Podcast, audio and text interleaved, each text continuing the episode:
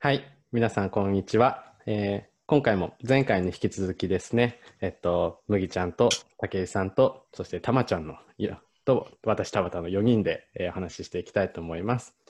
で、まあ、前回がこう撤退学これって一つこう大きな視座大きな目線を持つもう100年後300年後みたいなって話とでも同時に今の現実に即した、えっと、具体的な視点を持つっていうこの2つがとても大事なことになってくるんだろうなっていうところがこう前回のちょっとキャストでお話ししたポイントというか論点だったんですけど、まあ、ちょっとそこから話を引き継いで今回も少しざっくばらんに話せていけたらと思います。で改めてこうたまちゃんが今感じているというかあまあ撤退学の輪郭でもありそれが課題感なんだろうなみたいにっていうところなんかどういうふうにちょっと感じられてるのかなと聞いてみてもいいですか？えっと、そうですね。なんか本当にこう大事な問題をこうじっくりと考えていくっていう、まあ本当に大事な問題だというふうに思ってるんですけども、うん、どうやったらこう一人で考えるっていうのはまあ限界があるし、なんかこう仲間みたいな、ね、ネットワークみたいなそういう一種ともに考えていくってことがすごくあのまあ、方法としても大事なポイントになってくると思います。で、それはあの その次年経営研究会とか、まあ、麦の通してあの出会った皆さんのこう、まあ、活動を見ていてだからそこにもうもうそこでもう実現されてるじゃんみたいなのがあって だからその撤退学みたいなテーマが本当に大事に掘り下げていくとしたら、うん、つまりなんか緩やかな関係性の中でオープンな形で出入り自由な形でこう なんかこう上下関係みたいなことじゃなくてこう自由に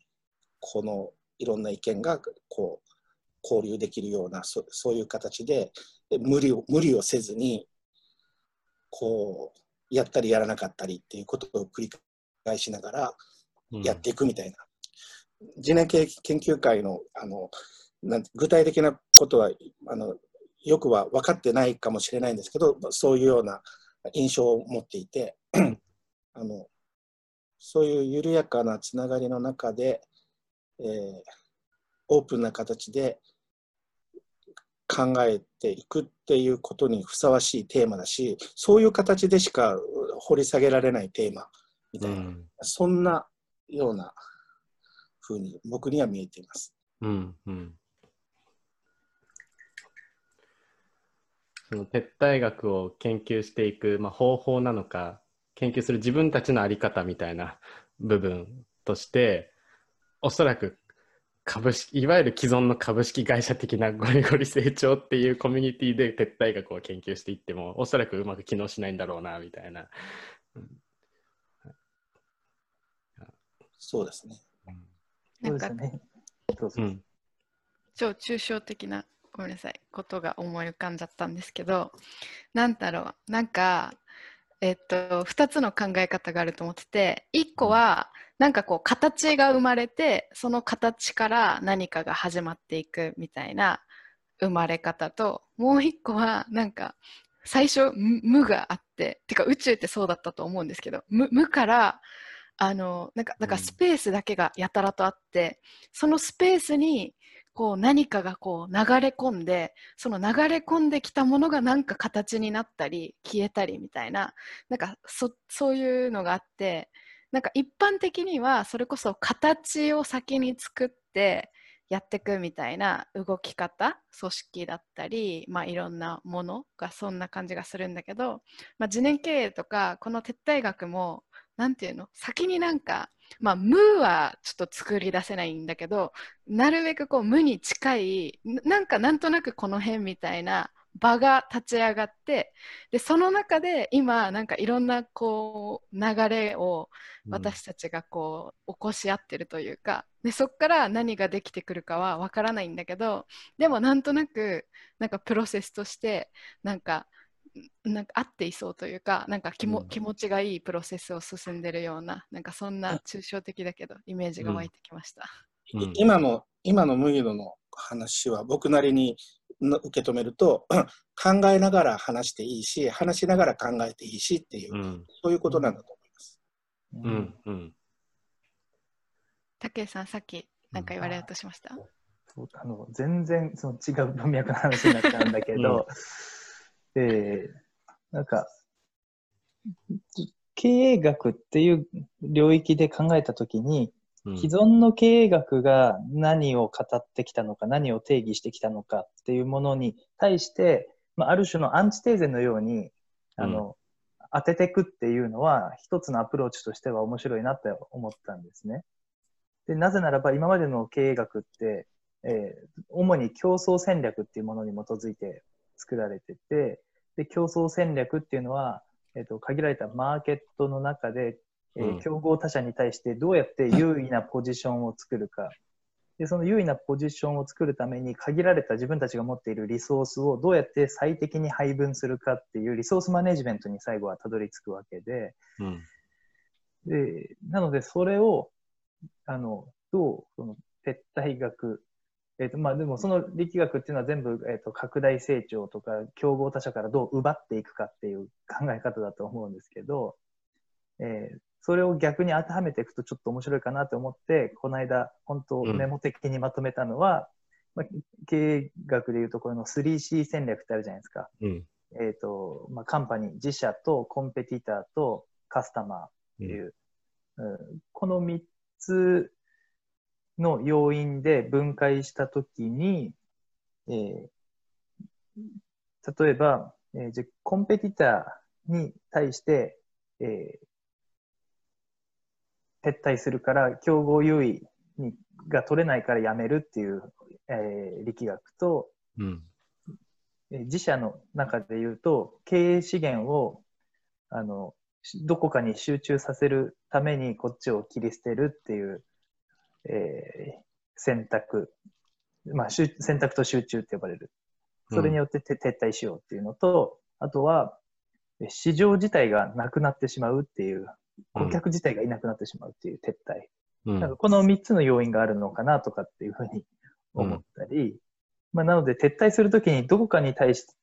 どれかで説明をすることができれば、まあ、説明責任っていうのが果たせられるのではないかっていう、うん、えアアプローチが一つと、そうだからあの経営学もいろんな切り口があるように、撤退学もいろんな切り口があり得るなと思って、まあ、他にもファイブフォースがあったり、うん、会社っていうものを、ね、株主、経営者、労働者っていうふうに区切ったりしたりもできるんで、そう株主、経営者、労働者って考えたときには、撤退を阻害する外的要因として、ね、あの資本市場っていうものの期待っていうものがやっぱり無限成長だったり、うん、えー、自社で抱えてる、まあ俺大企業と関わってて感じるのは、あの、社員さんが余っちゃうっていうのは避けたいみたいな、あの、うん、余剰労働、労働者。うん、だから、その事業を手放せないっていうのは結構聞いたりするんですよね。DX とか、あの、のところで、デジタル化進めると人が余っちゃうからそれできないみたいな。うん、なんじゃそりゃって話なんだけど。それとあと、えっ、ー、と、経営者がやっぱりさらされてるその経営者の評価っていうもの。うん、この、なんか、こういう要因でって、まあ今のも本当、俺の中の勝手なブレストなんですけど、こういう既存の経営学になぞらえて、うん、えー、撤退学の正当性を、うん、えー、証明していくっていうのは、結構、まあ、えっ、ー、と、今の経営学のマーケットに受け入れられやすいのかなっていう気はしたんですね。うん、ただ、これってなんか、ぶっちゃけ面白みに欠ける部分もあるかなとも思うんで、本当ジャスト一つの、ね、アプローチでしかないと思うんですけど。うん、うん、でも今聞いてて面白いなって思ったのが、その、ある種アプローチとしてはアンチテーゼさがあるんだけれども、でも対話的というか、なんかこう、経営学、既存の経営学ってものに対して、例えばサステナビリティはとか環境のことはとか本当に働きがいとかはっていう別の文脈があった時にそこをこう綱引きにするというよりはそのアンチテーゼ側側から対話的に経営学と環境問題をが対話していって間にあの経営学的に合理性のある撤退っていう道を描くことでなんかすごくこうアンチテーゼ的アプローチなんだけれども結果的には経営学の裾野が広がってるみたいな結論に落ちてるみたいな、なるほど。そういう形にこうなんだろうな学際的なコミュニケーションというか創発が起きてる状態とかは一つこう撤退っていうある種エモーショナルなこう切り口のあの学問体系としてすごくこうある種問われるだろうなとは思いました。その下手すると他の学問を否定していくようなそういう刀を振りかざしかねないんだけれどでもどちらかというと対話的な学問関係を築けるのかなっていうふうにすごく思う。確かに SD ちょっと今ひらめいちゃったんだけど、ね、あのえーまあ、経営に必要なのってやっぱり経営が特に上場企業とかで行動を起こすときには説明責任をちゃんと果たせられるってことが重要だけど今までの経営責任ってほとんどがあの、えー、経済その貨幣経済的合理性に基づいた説明合理的な説明だったところに最近は環境問題であったり SDGs とか、うん、えーと、ウェルビーイングみたいにあの今まで数値化されてこなかった内的なものとか、ね、うん、あの企業の外の地球環境とかも入ってきてるわけでそういうところに対する合理的説明例えば環境的側面からの合理的説明があれば経済性を損なった撤退っていうのも取れるようになるじゃないですか。はいはい、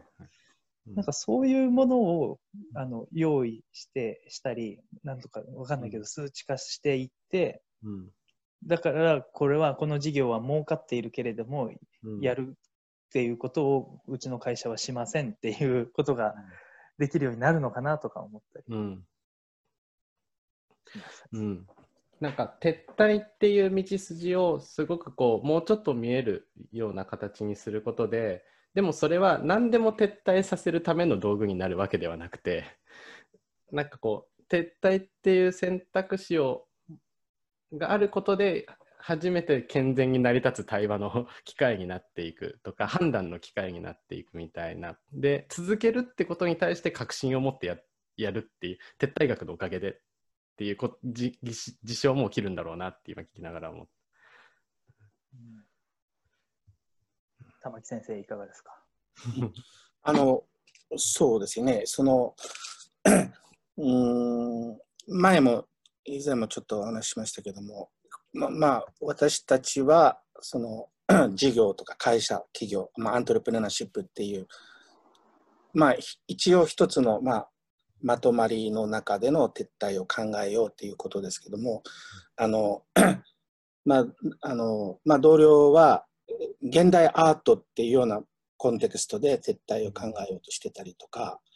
なんか、ま、あの村づくり、町づくりみたいなコンテクストで撤退を考えようとしてたりとか、あるいはもっとなんか現代社会の問題みたいな、引きこもりとかニートとかっていうような、うん、そういう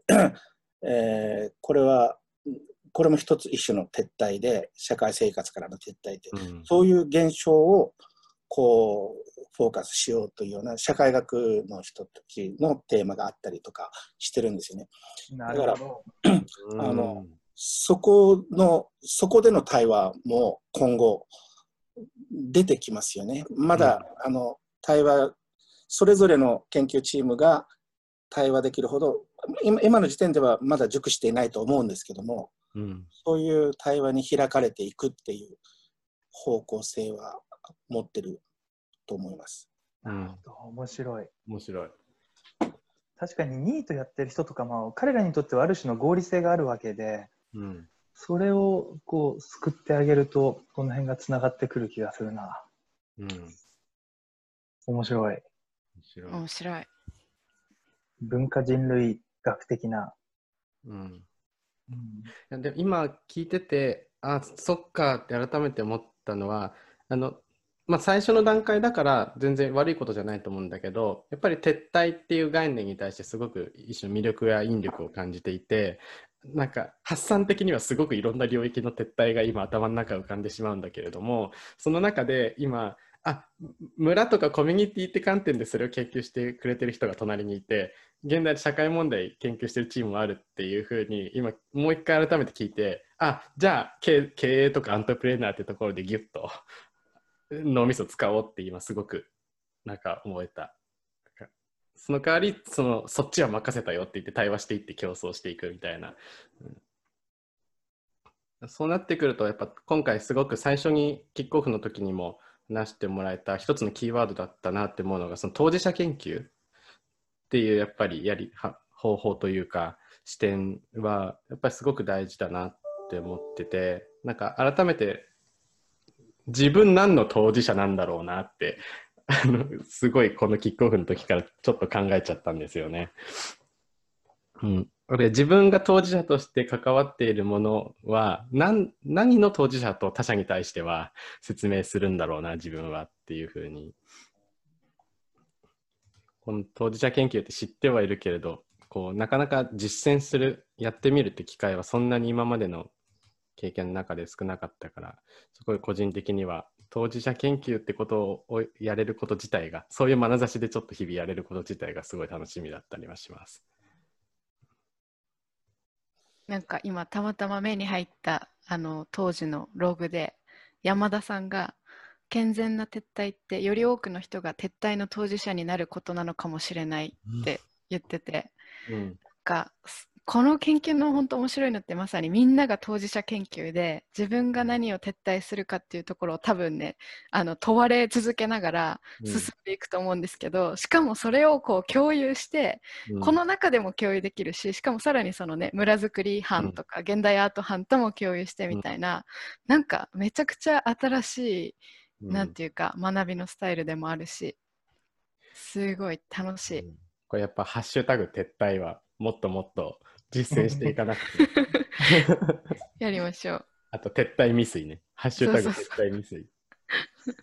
撤退未遂がリアルです。確かに人間味ある。うんだ撤退未遂とそれ未遂に終わらせた阻害要因何なんだっけ？うんうん、うん、なぜ撤退できないかそうそうそうだ大事な大事なポイントだ、うん、うん、いやといったところで。うん。そうですね。いや、楽しかったです。楽しかった。ありがとうございます。またちょっと引き続きね、あの、研究活動自体も、こう、少し進め方を進めていきながら、こういった、あの、メンバー内で集まって話すみたいなキャストとかも引き続きちょっと撮っていけたりできたらいいなと思ってるんで、ぜひよろしくお願いします。はい、じゃあ今日はありがとうございました。ありがとうございました。ありがとうございました。